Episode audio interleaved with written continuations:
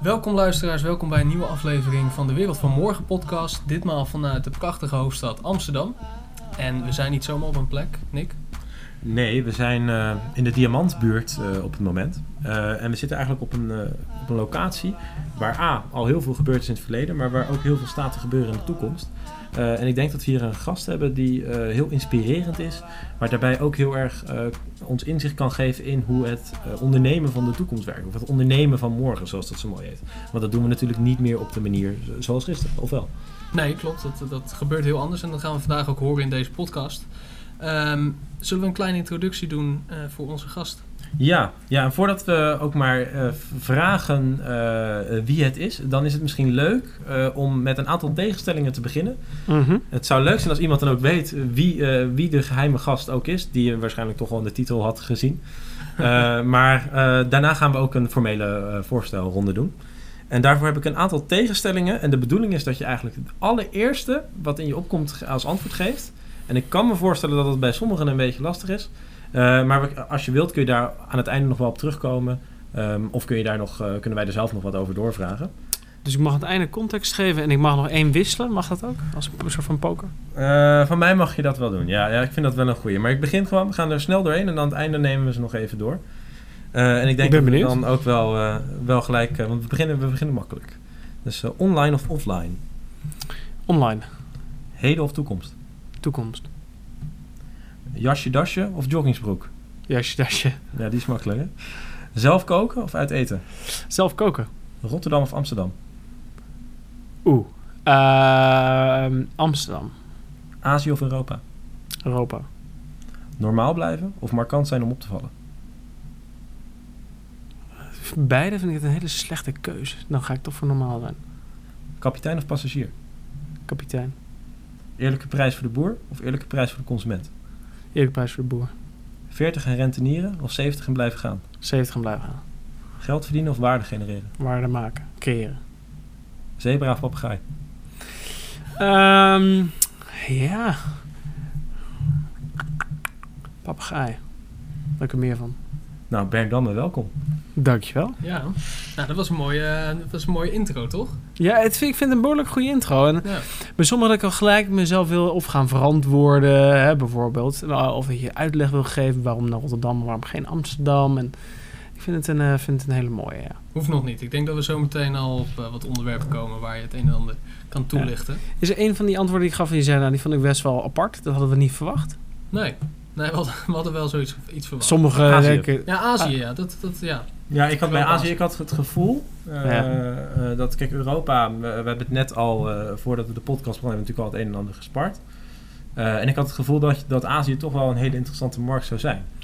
Ja, maar je vraagt natuurlijk de vraag Azië of Europa zonder context. Ja. En um, als ik denk waar ik graag wil wonen, is dat Europa. Als ik kijk natuurlijk waar misschien zijn grotere kansen in de toekomst, is dat ongetwijfeld Azië. Daar komen we zo ook nog op terug. Maar ja, mijn Net. ervaring met Azië is natuurlijk kleiner dan Europa. Dus ja. uh, 6a. En waarom de, de papegaai? Om het even persoonlijk te houden.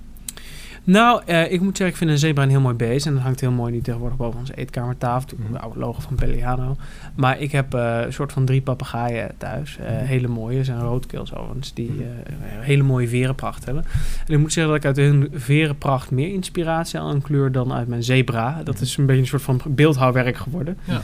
Dus vandaar de papegaai ja, en niet, ja. niet de zebra. Dus, maar ik hou niet zoveel van papegaai gedrag daarentegen. Dus, dat, dat, is minder, hè? Ja. Nee, ja. ja, de reden dat we de vraag stelden is natuurlijk dat in jouw Instagram-account... Uh, ja. Uh, ja, is niet heel erg te, moeilijk te missen. Nee. staat natuurlijk owns a zebra en een papegaai. Ja. ja. Ik kwam nog uit, ook uit een Pelliano-tijdperk... waar we mm -hmm. een hele lollige beschrijving hadden over onszelf. Uh, okay.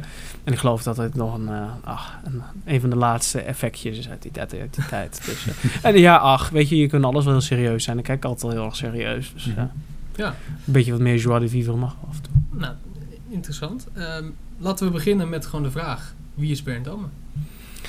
Wie is Bernd Damme? Ja, dat is een uh, kort en al, ik kan een lang antwoord op geven. Maar wie Bernd is, is een uh, 26-jarige uh, ondernemer, inmiddels in Amsterdam, die met zijn 16 is begonnen met zijn eerste bedrijf. Omdat hij dat het leukste vond en vindt om te doen, namelijk ondernemen, ideeën bedenken Eh, en ze eigenlijk als een kunstenaar tot leven proberen te wekken. En daarvoor gebruik ik dan niet een soort van, eh, van canvas als een kunstenaar het gebruikt. Maar daarbij gebruik ik de, de echte wereld voor. Het business model canvas gebruiken. Ja, nou, die hebben we daar ook staan. Ja. Een enorm grote, grote, grote versie daarvan. Maar in ieder geval eh, ideeën proberen te realiseren. En soms ideeën waarvan anderen denken dat ze niet kunnen. En dat kan heel erg wijd uiteenlopen. Dat kan zijn zoals nou ja, het House of Lenen waar we vandaag zijn. Ehm, maar dat gebeurt ook in kunst. Dat gebeurt ook bijvoorbeeld volgende we- weekend hebben we een festival met klassieke muziek in de natuur. Dus het gaat veel breder dan alleen wat je hier vandaag ziet. Maar dat vind ik eigenlijk het allermooiste. Eigenlijk wegen verkennen die nog niet verkend zijn. En die gaan ontdekken. Eh, en dat is niet alleen ondernemen, maar dat is natuurlijk ook veel meer in andere ge- gebieden. Culinair, kunst, eh, reizen, et cetera. Nou, de volgende vraag is eigenlijk, ja, wat is je achtergrond? Maar je hebt al, je hebt al het een en ander Ja. laten doorschemeren in, de- in dit antwoord. Eh, maar kun je daar nog wat meer van vertellen? Van je, van je achtergrond, waar kom je vandaan? Ehm, eh, zakelijk gezien, dus waar ben je mee gestart? Ehm, en hoe is dat zo gekomen dat je interesse eh, is, is gewekt in het ondernemen? Nou, ehm, allereerst, ik kom uit een heel klein plaatsje in de Betuwe. Daar ben ik opgegroeid. Lang, of lang gewoon, met tot mijn 17 zo'n beetje. Daarna gaan studeren in Rotterdam. Eh, maar altijd in de middelbare school merkte ik al op 12, toen ik 12, 13 was. En toen, ja, toen had ik niet door dat het echt ondernemen was. Maar dat je ondernemend gedrag vertoont. Weet je, je stoort je ergens aan in plaats van dat je gaat zitten mokken. Dat doe je natuurlijk ook wel op die leeftijd. Eh, ga je ook kijken of je oplossingen ervoor kan bedenken. En dat ging zo van bijvoorbeeld een aula die er lelijk uitzag tot sponsor lopen. En dat begon dus steeds een heel ander karakter te krijgen. Maar heb je zelf de aula dan ook oplopen knappen? Begrijp ik dat goed? Nou, ik heb een plan gemaakt met eh, een van de docenten om de aula inderdaad op te pimpen. En dat is ook gebeurd. Met van eh, tafels met kunstgras erop. En allemaal design krukjes tot badeentjes die aan de muur hingen. En kroonluchters. En, en hoe oud was je toen? Ja, ja, 14, 15 of zo. Ja, precies. Dus dat is wel echt een leeftijd waarin je laat zien dat je eigenlijk ver- ve- veel verder bent dan je leeftijdsgenoot. Ja, maar daar ben je niet echt mee bezig. Maar waar ik wel Mhm. mee bezig was, als ik ergens aan stoorde, dacht ik van, is dat dan terecht? En dan te testen of dat zo is. En dan kijken of je er een oplossing kan van be- bedenken. En dan kijken wie heb ik nodig om die oplossing eh, voor elkaar te krijgen. En dat ging destijds op over zoiets. eh, maar ik verkocht ook vuurwerk. Ik was bezig met het leerlingeninstituut te veranderen voor school. Dus je merkte wel ondernemend gedrag. En eh, ja, op een zeker moment eh, wilde ik eigenlijk een baantje krijgen. Maar goed, je zit in een klein dorp. Je kan appels plukken. en Je kan bij de supermarkt werken. Ehm, appels plukken. diezelfde appels weer te verkopen. Ja, onder andere. Ja, Ja. ja. de Jonagold appeltjes Ja, uit de. Ja. Maar het probleem daarvan was, is dat ik ehm, ja, eigenlijk eh, dacht, ga ik daar genoeg uitdaging uit halen. Ik mocht niet bij mijn pa werken, omdat ik daar veel te eigenwijs voor was. Dus uiteindelijk zat ik in Zwitserland op een camping, niet zoveel te doen in de zomer. En daar kreeg ik een vrij lelijke zonnebril. En die heb ik destijds online ook verkocht. Gewoon een soort van marktplaats, of eigenlijk marktplaats zelf. En toen dacht ik, wat ga ik nou terug te verkopen? En eh, we hebben het over 2005. Zalando bestond nog niet in een vergelijkbare bedrijven. En toen probeerde ik dus een online zonnebril te kopen, maar dat ging niet. Die waren er eigenlijk niet. En toen stond het eigenlijk het eerste echt idee ervoor, waren ook wel ideeën, maar die waren uiteindelijk niet zo serieus. Van waarom gaan we niet zonnebril op internet verkopen? En dat heeft toen nog bijna drie kwart jaar geduurd. Maar daar zijn we toen mee aan de slag gegaan in 2005, 2006. Maar dat is wel een hele tour om dat te doen als je 15 bent. Ja. Want veel jonge ondernemers waren toen niet. Hè? Dus nu, net zoals Pokémon, een beetje een hype om te ondernemen. Ja. Iedereen onderneemt, dus het is een lifestyle. Het is allemaal hartstikke leuk Ja, natuurlijk. precies. Was toen natuurlijk nog niet het geval. Ehm, veel luxe producten werden nog niet helemaal erg op internet verkocht. En eh, zeker niet door 15-jarige gastjes die nog Mhm. nooit hadden leren coden. Eh, dus dat was best wel een uitdaging om dat voor elkaar te brengen. En je mocht ook niet. Dus om die 18e mag je überhaupt niet ondernemen. Ehm, maar als je 16 bent, mag je toestemming vragen van de rechtbank. Mhm. En dat heb ik destijds gedaan met de kantonrechtbank op mijn verjaardag. En eh, nou ja, niet veel later begonnen. Dat is wel een leuke dagbesteding van je verjaardag dan ook. Ja, dat was hartstikke leuk, want ik Ja. mocht tussen haakjes een soort van legitiem spijbelen van school. Ik had mijn Mhm. eerste pak aan en ik had een heel leuk gesprek met de rechter. Dus ik vond het wel prima eigenlijk. Ja, en eh, dat was hartstikke leuk. Ja, En dan maak je veel van. Maak je ook een mooi bruggetje naar een pak. Want op een gegeven moment eh, stopte je met de zonnebrillen, geloof ik. Verkocht in 2014. Verkocht, Ja. precies. Eh, en toen kwam de volgende uitdaging. En dat weet ik nog wel. eh, want dat Ja. is eigenlijk het moment ehm, eh, dat ik in aanraking ben gekomen met, eh, met dat bedrijf. En van daaruit ook jou ben blijven volgen. Ja. En dat was een bedrijf die helemaal uit het niets stropdassen probeerde heruit te vinden. Ja. Nou, het mooie was dat gebeurde altijd tijdens iWare. Dus in zeg maar, mijn laatste jaar van iWare eh begon Pelliano. En eh, eigenlijk begon het letterlijk als een grap. Mijn huisgenoot, dus uit Stijn, komt terug uit Cambridge. Had daar een gele gehaakte das verkocht bij een hunting store. En ging die nou college dragen en kreeg daar heel veel commentaar op. Nou, vond hij hartstikke leuk. En hij vroeg zich af, waar kan ik die nou meer kopen? En hij is een beetje op, op jacht gegaan. En eh, kwam bij OG uit en de Bijenkorf. Want het waren niet echt de designs die hij zocht. Dus op een gegeven moment zijn we daar in gesprek met elkaar geraakt van, joh, moeten we niet dassen gaan importeren? Nou, ik dacht in eerste instantie dat Steen gek geworden was. Uh, ja, weet je, uh, ik kon niet eens een das strikken. Dat kon ik ook nog niet tot echt, denk ik, een week voor de lancering van Pelliano kon ik dat nog zelfs niet. Je zit toch af van je ouders, ah, weet je wel, geen stijl, dan is geen das en et cetera. Maar goed, hij was volhardend en hij wilde toch daar iets mee gaan doen. En uiteindelijk zijn we toen uh, naar Italië afgereisd. Daar moest ik zijn voor een, een, grote zonnebrillen en optiekbeurs. Maar ik wist vanuit mijn vakanties dat in, de in het Como-gebied dat er heel veel zijdeverwerking was. Mm -hmm. En uiteindelijk toen met steun van het consulaat zijn we daar gaan zoeken. En daar werden we toch stiekem een beetje verliefd op die familiebedrijven. En die familie zou heel lang een heel mooi vakproduct maken, een ambachtelijk product. Mm -hmm. Ja, en toen toch maar de stoute schoenen aangetrokken. En toen werd het grapje een dag in de week. En toen ging het grapje steeds harder en harder en harder. En uiteindelijk uh, werd het toen natuurlijk fulltime. En we hadden natuurlijk een serieus bedrijfidee om daar echt iets mee te gaan doen met Pelliano. En toen was je gestrikt. Ja, toen was ik gestrikt, ja. Ja, ja, ja, ja, ja, ja. ja. Met het idee dat we de Nederlandse man uh, beter gekleed door het leven wilden laten gaan. En mm -hmm. dat hij daarvoor niet per se meer naar een oldschool winkel hoefde. Dat we meehelpen gingen aankleden. Um, en, ja, al het andere wat, wat daarbij zat. Ja. En dat was natuurlijk een onwijs mooie missie om daar uh, voor te gaan. Hadden heel veel vestiging ook? Of, en verkochten jullie het in andere winkels? We verkochten andere winkels, ja. We hadden, op een gegeven moment hadden we een soort, nou, ik wil niet zeggen atelier, maar een showroom hadden we in Rotterdam. Uh, en daarnaast door het op meer dan 100 uh, plekken werd het verkocht. Uh, ja, bij grote namen ook. Ja, ja precies. Dat en ook in het buitenland. uh, in, in Kaapstad werd het verkocht. En in Wenen werd het verkocht. En in Denemarken werd op een gegeven moment verkocht. Oké, okay, je kan al wel je vraagtekens achter zetten. Hè, hoeveel effect had dat? En had je Mhm. niet beter op één markt kunnen focussen. Maar wat je wel de heel daadwerkelijk zag... is dat het, nou ja, het heeft wel drempels in de markt teweeg gebracht. Ik weet nog dat Matthijs Nieuwkerk toen zelfs op een gegeven moment... avond. Time, uh, ja, ja. ja en, en, en, wel meer. Maar ik denk dat we uiteindelijk hadden we bijna 30 bekende Nederlanders die het uh, vaak, uh, vaak droegen. Van, mm -hmm. van links tot rechts, van politicus tot presentator, van tot sportheld. Mm -hmm. ja. En dat gaf natuurlijk heel veel uh, ook body er natuurlijk ook aan. En ook op een gegeven moment natuurlijk weggestapt van alleen de accessoires. Hè, dat is natuurlijk leuk. Maar we wilden op een gegeven moment een echte oplossing bieden. Waardoor uh, mannen gewoon perfecte kleding zouden dragen. Of perfect. Maar perfect in de zin dat het heel goed past. Mm -hmm. En tegen een goede prijs. En dat ze goed, uh, goed geleerd voor de dag kwamen. Dus het la aan na de hand werd dat natuurlijk een veel grotere missie eigenlijk. En uh, Mhm. mm -hmm. je kan het een beetje vergelijken. Misschien ken je House of Einstein nu. Mm -hmm. House of Einstein is wat meer casual. Wij waren meer, laten we zeggen, de formelere uh, tegenhanger daar, daarvan. Dus, -hmm. ja, daar heb je het eigenlijk al ge gehad over de, de eerdere bedrijven. Hè? Nou, voordat we naar de. Want we gaan het het komende uur helemaal hebben over het, het nieuwste project. Die we nog een beetje spannend. Je hebt de naam al genoemd, maar we willen nog een beetje spannend willen houden. Um, maar misschien is het ook goed om de, de vraag te stellen: uh, waar zit hem de signatuur van Berndamme? Wat is jouw geheim uh, om, om tot die ondernemingen te komen? Want nou, je, hebt, je hebt de zonnebrillenzaak uh, heb je verkocht, om het maar zo te zeggen. Mhm. Mm -hmm. nou, de, het stropdas-imperium werd heel groot op een gegeven moment. Dat is helaas niet geworden wat het had moeten worden, wellicht. Nee, dat maar, is omgevallen inderdaad. Precies, maar het is wel, wat je zei, 100 winkels. Nou, dat, dat doen er ook niet veel na, gok ik zo. Uh, hoe, hoe, hoe, bereid je zoiets? Wat is daar het geheim in? Of daar een geheim achter zit, dat is misschien een beetje te, te makkelijk um, en misschien te populair. Maar wat, Mhm. er zitten natuurlijk wel een aantal dingen zit daar overeenkomstig in. En dan bedoel ik niet in de richting waar je gaat, want daar zit natuurlijk ook allemaal overeenkomst in. Wat denk ik uh, belangrijk daarin is, is allereerst uh, dat je durft te dromen. Mhm. En uh, met durf te dromen bedoel ik letterlijk hierin dat je gaat nadenken over: oké, okay, we zijn ergens, het klopt niet.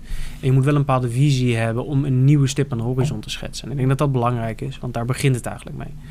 Het tweede, denk ik, wat je daar sterker ziet, en dat zie je steeds meer, uh, zeg maar als je nu naar derde bedrijven ook gaat kijken, is sterke partners vinden. Nee, je kan wel met dassen beginnen, maar hoe ga je ervoor zorgen dat mensen dat gaan kopen? Hoe ga je mensen zorgen dat het gaat omarmen? Daar heb je bepaalde autoriteit je hebt ook bepaalde kennis nodig. Dus ik denk dat partnerships een hele belangrijke uh, daarin zijn. Knetterhard werken. Uh, ja, ik bedoel, uh, iedereen die denkt dat ondernemerschap uh, alleen maar leuk is en met 40 uur per week dat je er wel komt en lekker in de zon kan zitten aan de grachten en dan gezellig naar een hipsterfestival kan gaan, wens ik heel veel succes. Dat zegt de buitenwereld. Ja, de eerste succesverhalen moet ik daar nog van zien op lange, lange, Ja. lange termijn. Ik wil niet zeggen dat als je 80 uur per week werkt dat het dan ook een succes wordt. Nee. Maar heel hard werken is een hele belangrijke. En gewoon een heel goed netwerk opbouwen. En een heel krachtig netwerk opbouwen. En uh, leren delen. Ik denk Maar dat is dat het heel belangrijk is. Of slim werken? Is beide. Als je slim kan werken en dan ook nog eens hard gaat werken, dan heb je een betere combinatie dan andersom.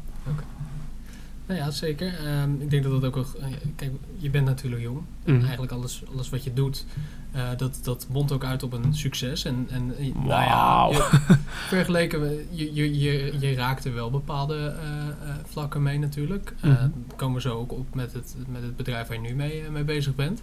Ehm, Ons podcast gaat natuurlijk over disruptie. En, en wat jij doet, jij weet wel een markt uh, te raken op die manier en om te gooien. Dus dat is wel heel knap.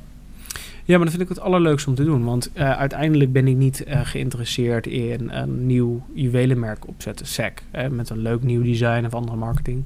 Of op een leuke manier als een soort van optiekzaak brillen te verkopen. Of laten we zeggen de volgende Gentilomo te worden destijds met Peliano. Alles heeft, er zit wel een gedachte achter dat we echt een markt willen veranderen. Niet omdat we per se een markt willen veranderen, maar omdat we echt iets willen veranderen voor die consument. Of in het geval van House Leno gaat het natuurlijk wel dieper dat je ook kijkt van wat zit er nog allemaal onder. Dus dat je voor consument wilt veel veranderen, maar ook degene die in het proces betrokken is om het te creëren. Mhm. En dat vind ik het allermooiste om te doen. Dus als jij van mij vraagt over vijf jaar, eh, staan we misschien hier weer met elkaar. En je vraagt, eh, nou, zijn we succesvol? Dan zal ik dat niet louter afmeten aan omzet of winst, maar met name aan, hebben we echt iets kunnen veranderen? En wat hebben we kunnen veranderen? Daar hebben we nu een idee over. Maar is dat ook zo? Weet je? Gaat, dat, gaat dat gebeuren en op welke wijze? En dat vind ik het interessante. Die verandering tot stand brengen eigenlijk. En daar mensen in meekrijgen, motiveren. En vooral nu ook. Uh, we gaan, worden eigenlijk steeds transparanter. Bij hielden nog veel dingen in haar echt... Uh, nou, nou, ik wil niet onder de pet, maar wat ja, meer bij jezelf. Um, en nu deel je dat al wat meer. En ik zou het heel mooi vinden dat als wij een bepaalde, laten we zeggen, succesverhaal in ons bedrijf hebben, Lijkt me hartstikke mooi als de industrie dat gaat overnemen. Mhm. Heel graag zelfs. Want je, dan daar maak je de verandering mee. De verandering gaat niet komen alleen van één bedrijf in Amsterdam. Nee. Daar heb je elkaar nodig. Mhm. En voordat, eh, we, voordat we verder gaan naar het volgende onderwerp, want je maakt zelf al een mooie bruggetje. Um, even kort, wat, wat is voor jou op dit moment echt een, een, een bedrijf of een, of een, een app of nou, you name it, wat, wat jou betreft het schoolvoorbeeld is van verandering, van verandering in de markt? Nou ja, we kunnen natuurlijk allemaal de hele top 5 gaan noemen van Airbnb's, Ubers en, Tesla's. Hè? Dat uh, is misschien uh, vind ik eigenlijk een, een, beetje, een beetje makkelijk. Um, wat ik wel een hele interessante vind, is uh, juist Netflix. En dan niet per se vanwege het feit wat ze nu doen.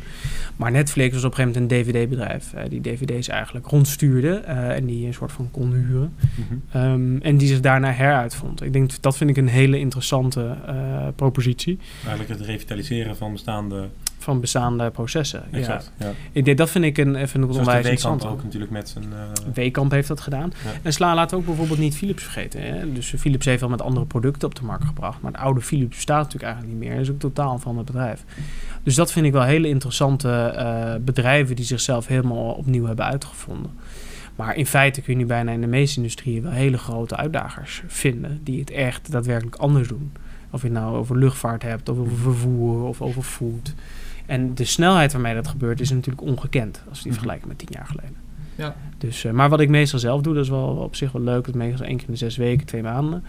loop ik zelf een dag mee met een andere ondernemer of bestuurder uit een hele andere industrie om me echt te laven aan nieuwe ideeën. Mm -hmm. En dat kan van een borstkankerziekenhuis zijn tot een Japans uh, technologiebedrijf. Uh, en dat doe ik bewust om dit soort dingen ook te openbaren. Kijk, natuurlijk, mhm. je kan allemaal wel de media volgen en zien wat daar gebeurt. Maar het is nog veel interessanter om daar op de werkvloer te lopen. En kijken, wat gebeurt er nou? En waarom gebeurt het? En mm-hmm. wat zijn de grote veranderingen? Dat is een grote inspiratiebron. Dat is voor mij een hele grote inspiratiebron. En direct. En daarnaast hou ik heel erg van jatten. Uh, dus wat ik uh, continu doe, is als ik ergens de loop... Albert Heijn in. Ja, de andere Albert Heijn in. En dan alles stuiten, ja. al het snoepgoed meenemen. ja. Nee, uh, wat, ik, wat ik probeer te doen is gewoon elke keer kijken wat werkt er in de industrie. En mm -hmm. dat kan best een hele andere industrie zijn. Mm -hmm. En kijken hoe wij dat op een bepaalde nieuwe manier kunnen toepassen. Mm -hmm. uh, bijvoorbeeld, wij zijn heel erg bezig met, met klantbeleving. En heel erg, hoe ga je straks klant ontvangen in onze conceptstore? Ja, dan kan ik dat wel helemaal nieuw bedenken. Maar ik ga laat, me hebben daar gewoon laten inspireren op een vijf-sterren hotel. Hoe doet hij met dat met zijn conciërge? Wij gaan het ook een conciërge noemen. Dus dat soort dingen gewoon de, door te voeren. En dat uh, werkt vrij goed. Dus eigenlijk te kijken waar sommige segmenten of markten het heel goed doen. Ja. En dat dan samen te vatten in, of samen te voegen meer in een nieuw concept. In een nieuw model, ja. Dus je kan, dat is ook heel sterk. Hè? Ik denk dat als je inderdaad de hotelmarkt zou afzetten ten opzichte van de retailmarkt, dan zit je natuurlijk heel erg op uh, individu ten opzichte van het collectief. Ja, en heel erg, één is meer, meer demand gericht, de andere is meer supply gericht. Ja, precies. En in feite zijn ze het beide, maar ze gaan op een hele andere manier mee om. Mm -hmm. uh, retail is niet dynamic pricing, hotels doen niks anders dan dat. Precies. En uh, hotels merken dat ze een rustige periode hebben met uh, private gasten. Ja, dan is het in één keer conferentieseizoen. Ja. En terwijl retail natuurlijk best wel heel veel stijf is. En, uh, maar het gaat allemaal daarbij wel weer om de locatie. Mm -hmm. Dus, maar, dus, maar ik laat me er wel door beide inspireren. Het is niet, mm -hmm. ook bijvoorbeeld sommige industrieën die op omvallen staan. Ook daar zitten wel voorbeelden die je wel natuurlijk kan gebruiken. Het is niet louter kom ik wel. Maar hoe komt het dan dat dat zo snel gaat nu? Je zegt het gaat veel sneller dan tien jaar geleden. Waar is dat aan te... Is dat, is dat heel makkelijk te beantwoorden of zijn dat meerdere factoren? Nou ja, kijk, daar, daar zou je natuurlijk drie uur met elkaar over kunnen, eh, dan? kunnen filosoferen. Maar wat denk jij dat een hele belangrijke daarin is? internet. En het internet het meest cruciale is. En eh, internet in de zin zoals aankoop, maar vooral de macht die het consument heeft gegeven. De macht in informatiedeling. Eh, dus vandaag komt er iets uit en de hele wereld weet er morgen over, eigenlijk binnen een split second. Die macht, eh, Mhm. die biedt dit, dit natuurlijk enorme disruptie. Nou, om het nog Ja. maar even heel erg actueel te houden. Het Pokémon hoeft, niet eens, uit- het hoeft niet eens uit te Nou ja, komen. Pokémon En- Go. en ja, het zien is nog in twee weken. straat, eh, ja. Ja, En eh, vroeger had je toch bij een flipperage of de Pokémon-rage van destijds. Die duurde Ja. waarschijnlijk misschien ook wel langer dan dat die nu gaat duren. Maar had je gewoon, ik weet niet hoe lang het toen duurde, maar had je zeker misschien wel twee jaar nodig om dat op gang te brengen. Ja. Dat hoeft natuurlijk nu niet. Je ziet hoe snel winkelketens nu omvallen, waarvan je soms nog dacht, nou ja, die hebben misschien nog wel een paar jaar, zijn terminaal. Mhm. Maar ze, ja, ze zijn er nog wel even, terwijl het zomaar eens ineens omge- eh, uit, Mhm. in de oefening kan zijn. Ja, Dus het, het gaat veel sneller en het vervaagt ook sneller. Dus je succes is over het algemeen ook niet per se net zo lang duurzaam als dat vroeger was. Eh, toen je vroeger de blokken opzette, wil niet zeggen dat als je nu een nieuw concept opzet, wat het ook mogen zijn, dat het dan voor 80 jaar werkt. Nee. Of 60 jaar. Wat soms lastig is, Mhm. want stel dat je vliegtuigmaatschappij bent. Ja, je doet wel investeringen voor heel lange termijn. Ook wij als wij een concept store neerzetten, ja, je doet wel investeringen voor een eh, wat langere termijn. Ja. Dus maar de kerkklokken bijeren in Amsterdam, eh, volgens Ja. mij. Dus. nou, we zijn weer terug, eh, volgens mij. ja zeker. Ehm was even een korte break. maar je maakte net voor, voordat, we, voordat we de break in gingen, maakte je al een mooi bruggetje. We willen het natuurlijk ook hebben over je nieuwe bedrijf. Misschien kan je die ja, zelf even intro- introduceren. Het bedrijf. het bedrijf, ja zeker, zeker. We hebben, we hebben het natuurlijk al over jou gehad. Ja. Je hebt hem ook al laten vallen, de naam. Maar eh, ja, ga je. Ja, House of Lenor is een uh, juwelen-startup die dus uh, hier in, in, Amsterdam zit. En met uh, House of Lenor uh, willen we met name uh, luxe duurzamer maken en transparanter. Uh, met name ook persoonlijker. En dat doen we door onder andere uh, te werken met Fairtrade goud. Uh, door het ambacht weer terug te brengen. Dus alle juwelen maken we hier in Nederland. Uh, dat doen we eigenlijk ook uh, door Laboratory Created diamant te gebruiken in onze designs. Dus we hebben naast natuurlijke diamanten die we in onze collectie hebben, uh, waar we ook weten waar het vandaan komt, hebben we ook Laboratory Created diamant die niet door de natuur is gemaakt, maar wel fysisch, chemisch, optisch helemaal hetzelfde is. Maar wel met een stuk minder footprint eigenlijk voor, voor de wereld achterlaat. Dus dat is wat we doen. Dan hebben we deels een normale collectie, of een normale collectie en een mooie juwelencollectie. En daarnaast doen we heel veel bespoke. Waarbij iemand echt bij ons binnenkomt en heeft een speciale wens voor een huwelijk of verloving of iets anders bijzonders in zijn leven. En dan gaan we echt schetsen. Dan komt daar een prachtige tekening uit. maken we een 3D-model en gaan we het in 3D printen. Kun je het passen en dan gaan we het uiteindelijk uh, vervaardigen. En dat doen we eigenlijk uh, nou, hier in ons atelier in Amsterdam. Dat doen we via ons eigen online uh, platform. Dat doen we via andere e-tailers. Amazon in Amerika is een goed voorbeeld van. Uh, maar we gaan bijvoorbeeld binnenkort ook een shop-in-shop openen uh, met een department store. Dat is wat, wat, er, wat erbij gaat komen. En we zijn voornemens een uh, eigen concept store in Amsterdam te openen. En on top of dat uh, doen we eigenlijk uh, ongeveer twee tot vier evenementen per maand. Mm. En dat kan zijn zoals uh, anderhalf week geleden in Parijs. met een modeshow of eigenlijk een catwalk show die we daar geven tijdens de Couture Week. Dat deden we dan samen met een Nederlandse modeontwerper, Edwin Oudshoorn. Uh, maar dat kan ook een heel diner zijn waar we uitleg geven en een workshop over hoe edelstenen bijvoorbeeld in elkaar zitten. Uh, en dan gaan we dan ook met elkaar designen. Dus dat is een beetje eigenlijk uh, wat, wat we doen in, in een notendop. Mm -hmm. En dan vragen we, als ik moet denken aan een start-up in de juwelen scene, om het zo maar te zeggen. Dan kan ik heel veel manieren bedenken van hoe ga je daar beginnen. Je kan naar de bank gaan, je kan bij een bekende juwelenpartij aankloppen. Maar het lijkt me allemaal niet heel makkelijk. maar daar kozen jullie niet voor. Jullie kozen voor de Kickstarter manier. Nou, er zit natuurlijk wel meer achter. Kijk, met, met alle liefde. Maar, het was een mooi verhaal. Ja, ja. Nou, maar het, het, is ook, het is ook een oprecht verhaal. Kijk, mm -hmm. we hebben natuurlijk, natuurlijk crowdfunding deels voor gebruikt. Mm -hmm. Maar um, nou, we hebben daar om en bij de 55.000 euro hebben we daarmee opgehaald. Maar een start-up als deze in onze industrie...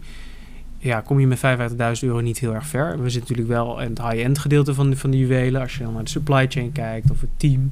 Weet je, er werkte hier uh, destijds al zes mensen toen die crowd, uh, crowdfunding campagne live ging. Al maanden om het allemaal voor te bereiden. Mm -hmm. Ja, dat gaat natuurlijk allemaal niet lukken voor 55.000 euro. Dus, nee. dus eigenlijk had, had die Kickstarter campagne helemaal niet zozeer het doel om het bedrijf te starten. Alleen. Nou ja, deels niet wel. financieel, zeg maar. Uh, ja, financieel is natuurlijk een heel mooie bijkomstigheid. Mhm. Mm -hmm. hè? Dus je krijgt wel extra kapitaal. Die hebben we ook gebruikt. Gedeelte gaan gebruiken voor documentaire over goudwinning. Uh, Mhm. die we volgend jaar hopelijk in première gaan laten gaan. Dus daar hebben we een deel voor gebruikt. En een gedeelte is voor collectieontwikkeling, dus het is heel erg prettig het geld. Maar uiteindelijk, voor ons was het allerbelangrijkste, is om de propositie te testen. Uh, wat vinden mensen ervan? Vinden ze het interessant? Willen ze meehelpen uh, dit op te bouwen, de filosofie die wij in, in gedachten hebben? En dat is uiteindelijk de insteek uh, geweest. Heb je ook veel feedback gekregen van die klant in die, in die, in die periode?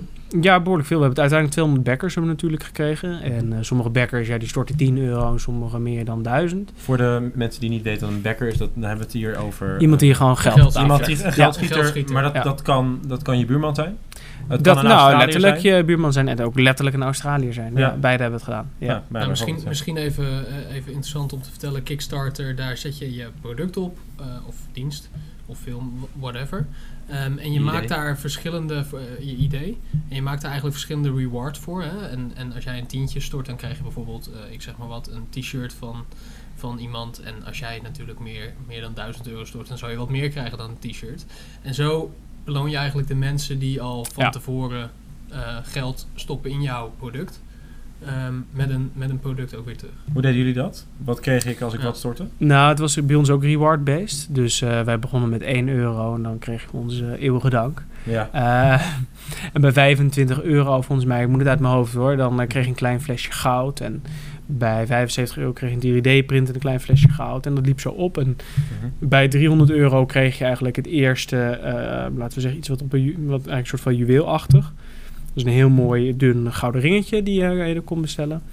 En uiteindelijk liep dat op ongeveer tot, nou, ik geloof dat we 5000 euro ongeveer konden. Eh, maar er zijn ook mensen die daadwerkelijk gewoon ringen hebben gekocht van 1500 euro. En niet één, maar een stuk of 7, 8. Mhm. Eh, dus verschillende dingen. Mhm. Dus van beleving eigenlijk tot een heel mooi product. Maar hoe eigenlijk de Kickstarter werkt is eigenlijk reward-based. Dus je doet Mhm. eigenlijk iets wat emotioneel voor mensen ook waarde heeft. Hè. Dat kan net zo goed zijn met je favoriete drumband. Als wel je een schrijver. En je krijgt eigenlijk een stukje van het toekomstige project. Dat is eigenlijk wat je krijgt. Je krijgt geen geld, maar je krijgt een beloning. Ja. Precies. En voor ons was dat wel heel erg tof. Omdat we ook daaruit uit die groep ook twintig hele mooie klanten hebben gekregen. Die naast ook weer hele mooie andere dingen hebben laten maken. Dus mensen die er dus gewoon heel erg in geïnteresseerd zijn. En door deze manier er in aanraking mee komen. Eh, en voor jezelf is het gewoon een hele goede manier eigenlijk om, eh, om snel dingen te ontwikkelen. Ja, en is het ook niet een soort proof of concept? Dat je eigenlijk vanuit Zeker. de massa krijgt. Want er komt aandacht voor. Veel aandacht, kan Ja. ik me voorstellen. Ja. Want die 55.000 euro die jullie hebben opgehad, hoeveel backers waren dat ongeveer? 200. Ja, precies 200. Ja, dat zei je al. Nou, ja, er- er zijn toch 200 mensen die aangeven met geld dat ze in het concept geloven. Ja, en heel verscheiden daar ook nog eens in zijn. Hè? Dus, Mhm. Maar wat, wat voor ons het meest interessant was, grootste gedeelte, of groot gedeelte komt uit het netwerk. Hè? Dus natuurlijk ook gedeelte ken je helemaal niet en kent niemand hier. Groot gedeelte is ook je netwerk. Dus wat je eigenlijk doet, is ook je hele netwerk mobiliseren en vertellen: kijk, we gaan met een nieuw concept starten.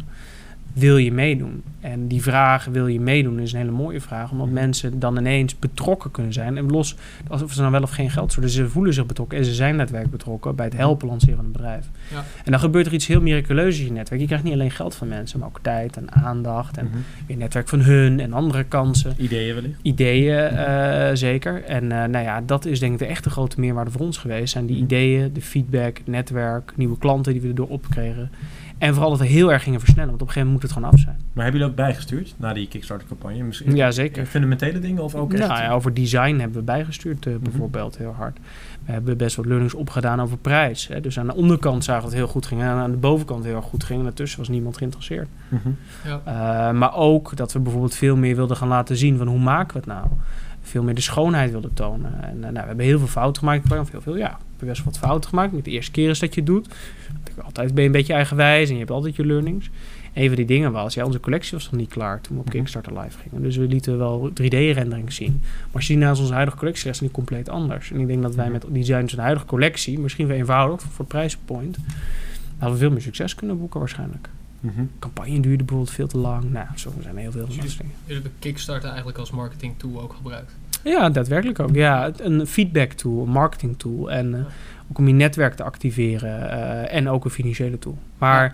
fris je niet als je een goede campagne wil doen. Ja, dat kost ook geld. Hè. Je moet via een Kickstarter betalen. Je moet filmmateriaal maken. Je moet Video, fotomateriaal ja. maken. Het kost serieuze tijd. Ja. En het is je allereerste dus. uh, ja, uitspraak naar buiten. Ja, daarom. Dus je wilt ook dat het goed gedaan En het is ook een repeterende boodschap. Hè? Dus als er ergens iets verschijnt wat je niet leuk vindt over je merk... Ja, is het vaak van blijgaande aard. Tuurlijk, je vindt wel weer terug met Google. Maar dit is iets wat je natuurlijk gewoon twee maanden of dertig dagen heel heftig aan het promoten bent als team. Ja. Mm -hmm. En uh, ja, dat brengt je soms ook in ongemakkelijke situaties. Want als nu iemand komt en zegt, oh, ik vind het mooi designen. En die gaat naar huis en die denkt erover na. En over drie weken komt terug. is helemaal prima. Maar de crowdfunding campagne moet je zeggen... joh Henk, je moet nu kopen. Mhm. Dat is de campagne over. Ja. Ja. Ja. dat brengt heel ongemakkelijk. Zeker in onze industrie. Want daar ben je van gastvrijheid en tijd nemen ervoor. Dat is ook heel logisch. Omdat je bijzondere aankopen zijn voor bijzondere momenten. En nu moet je zeggen... ja, maar morgenavond 12 uur loopt af. Ik heb je nodig. Ja, dat is heel erg contra natuurlijk. Ja. Maar wel heel erg interessant om te zien. Ja, ja. En dan zie je in één keer dat je team wel in één keer een soort van telesalesmachine wordt. Want je hebt dan nog een hele rits mensen die hebben aan het begin aangegeven... ja, ik ga jou steunen, hè, natuurlijk. Maar die vergeten dat, want dan gaat de telefoon... of dan moet een mailband, dan gaan ze op vakantie... of dan moeten ze naar een conferentie, whatever. Want ze zeggen, oh, we hebben nog 30 dagen. Maar aan die eind laatste van die 15 dagen... we begonnen de laatste week met 19.000 euro. En eind van de week was maandag, en eind van de week hadden we 55.000. Ja, dat geeft enorme stress. Dan ben je echt een soort van oorlogsmachine aan het leiden. Elke ochtend updates met elkaar. Iedereen moest vijf mensen per dag closen. Nou, en je hebt moment gaat gewoon bellijsten Wordt maken. eigenlijk een soort pressure cooker achter. Ja. Ja, maar je gaat gewoon bellijsten maken. Gewoon Mhm. de telefoon oppakken. hey Henk, hoe is het met je? En eh Mhm. bijvoorbeeld fijn dat je ons wil steunen. Maar ik heb hem nog niet gezien. Over drie dagen loopt het af. Kan ik je helpen? Oh, je hebt geen creditcard. Oh, dan kan het wel via mijn creditcard. Maak maar geld over, weet je wel? Zo, nou, Dat zijn allemaal- eigenlijk gewoon serieuze sales die jullie deden via Ja. Kickstarter. Maar, Maar je wordt er nu echt opgezweept om dat te doen. En als start-up eh, ben je vaak daar toch wat relaxed erin. Eh vind je dat moeilijk? Ben je nog aan het zoeken? En hier moet je gewoon even in 60 dagen gewoon even... in dit geval 55.000 euro omzet wil- maken. Eigenlijk, Ja. eigenlijk is het omzet. En je wil het laten slagen. En je laten als je, als je slaten. Kickstarter niet zijn, zijn, zijn target haalt... Ja, heb je een groot Dan- probleem. Is, dat zo? het- dat, is, maar dat wilde ik vragen. Is dat een groot, was Bij- dat een groot probleem? Bij, in, bij Indiegogo en bij andere partijen krijg je dan meestal krijg je een gedeelte eh, van, het- van het bedrag. Dat gewoon het bedrag wat je dan al hebt opgehaald, maar dat is niet succesvol. Bij Kickstarter krijg je niks. Krijg Kickstarter dan alles of krijgen de mensen het Nee, dat zou helemaal mooi zijn. Ja, een mooie, mooie bonus. terug? Ja. Nee, eh, dat- dan krijgen de mensen alles eh, terug. En Mhm. ehm, Kickstarter is ook wat anders. Eigenlijk doe je een pledge, maar later collecten ze het geld ook pas bij jouw consument. Of bij, jou, bij jouw backer. Mhm. Maar dat betekent dus dat je alle tijd erin hebt gestopt. Ik wil niet zeggen voor niets, want je hebt heel veel learnings er vast uitgehaald. Maar Mhm. al, ook al het geld erin hebt gestopt, is allemaal voor niets. En het is naar je consument toe natuurlijk ook van... Hey, die denken... Nou, Ja, daar kom je het, ook is, wel het uit. is niet gelukt. Dus misschien Het is geen het, is misschien geen misschien kwaliteit. Is het geen kwaliteit is het dat- geen goed product. En daar kijken journalisten ook weer Ja, naar. precies. en wie daar nog meer naar kijken. Wat dacht je van investeerders? Je begint met een vlek. Ja, nou, daarom. Dat is en denk en je kan die vlek natuurlijk in het begin denk ik ook wel weer rechtzetten. Hè. Je, je- we moeten ook allemaal niet vergeten dat met elke startende organisatie er altijd dingen fout gaan. Ja. Eh, en dat moeten we denk ik ook leren accepteren in de maatschappij. Mhm. En dat geldt hier even goed, maar je maakt het zelf natuurlijk niet makkelijker. Nee.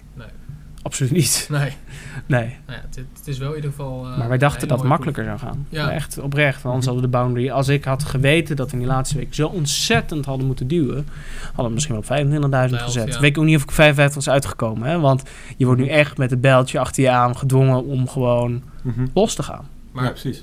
hoe, bepaal je, hoe bepaal je die boundary? Ja, je maakt een inschatting. Je maakt een inschatting, oké, wat ga ik erin investeren? Wat wil ik ophalen? Wat zit er een beetje in mijn netwerk? Zijn er vergelijkbare campagnes? Hoe groot is de markt? Hoe groot is de markt? Ja, in de juwelenindustrie waren eigenlijk amper campagnes gedaan. Of, al- en als die waren dan totaal niet vergelijkbaar. Dus daar kon ik niet aan relateren.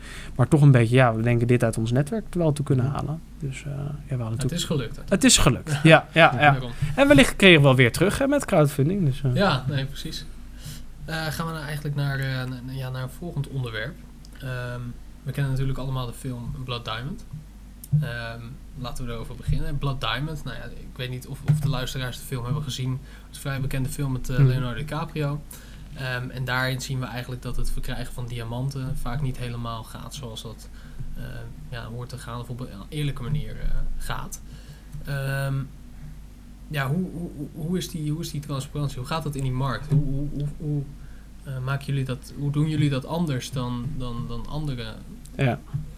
andere Ja, ik, ik denk sowieso, het, we hebben het natuurlijk over Hollywood en we hebben het over Blood Diamond, de film die natuurlijk al een tijdje geleden is uitgekomen. Ehm, 2006 uit mijn hoofd. Ja, Ja? Ja.